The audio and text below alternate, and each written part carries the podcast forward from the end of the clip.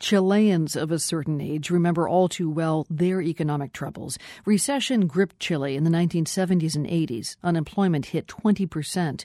Those were also years of political turmoil in Chile. A military coup in 1973 ushered in the military dictatorship of General Augusto Pinochet.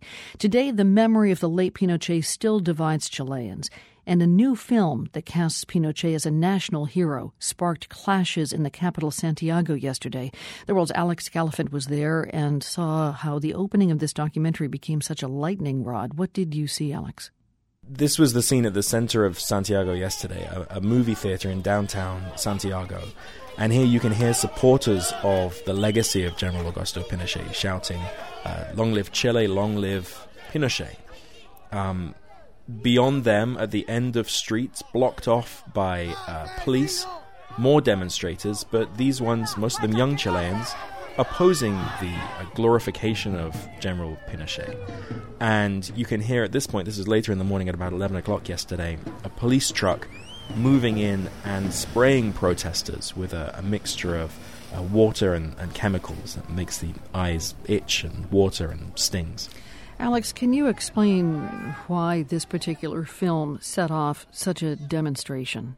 Well, remember that General Augusto Pinochet was a dictator who took power in a military coup on the 11th of September 1973. He held control in Chile for 17 years. He died in 2006.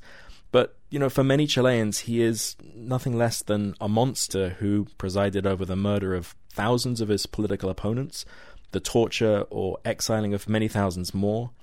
But for the people at the movie theater to see this documentary, he's been maligned by the media and by public opinion over the years. And for them, he was the savior of Chile, the man who defended Chile from communism in the early 1970s. They also say that he's responsible for some of the economic policies that have led to Chile being a relatively successful economy in, in Latin America. So, what about the film itself? Why is it being released now and who produced it? It's produced by an organization of retired military officers and by a group called the September 11th Corporation, named for the date of the coup in 1973. And why now? Well, Chile, remember, saw huge protests on the streets last year, student led protests about education reform, and that really was a watershed moment for the country. Thousands of people out on the streets demanding changes and in this socially conservative country, that was a huge shift. And we're now seeing other groups feeling confident to make their voices heard no matter what extremes they come from environmentalists, students, and, and here, loyalists to the memory of General Pinochet. Uh, so you had people in the theater yesterday who were waving pictures of Pinochet, who were applauding wildly his grandson, who took the stage at one point to speak. But I wonder if these people represent an emerging pro Pinochet segment of the population. I mean, is is his reputation being changed for the better in Chile?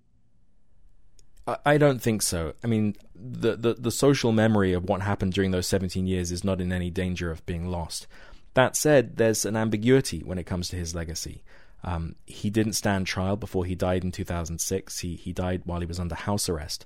And so, for people who didn't grow up with direct knowledge of Pinochet, there's room for interpretation. Some young people see supporters for Pinochet out and waving placards, shouting slogans in support of him, and wonder, well, there must be a reason for it. And you know that's something that the demonstrators are keen uh, to stamp out. Thank you. The world's Alex Gallafent speaking to us from Santiago, Chile, which was the scene of demonstrations yesterday outside the screening of a documentary, a pro Pinochet documentary called Pinochet. Thanks a lot, Alex. Thanks, Lisa.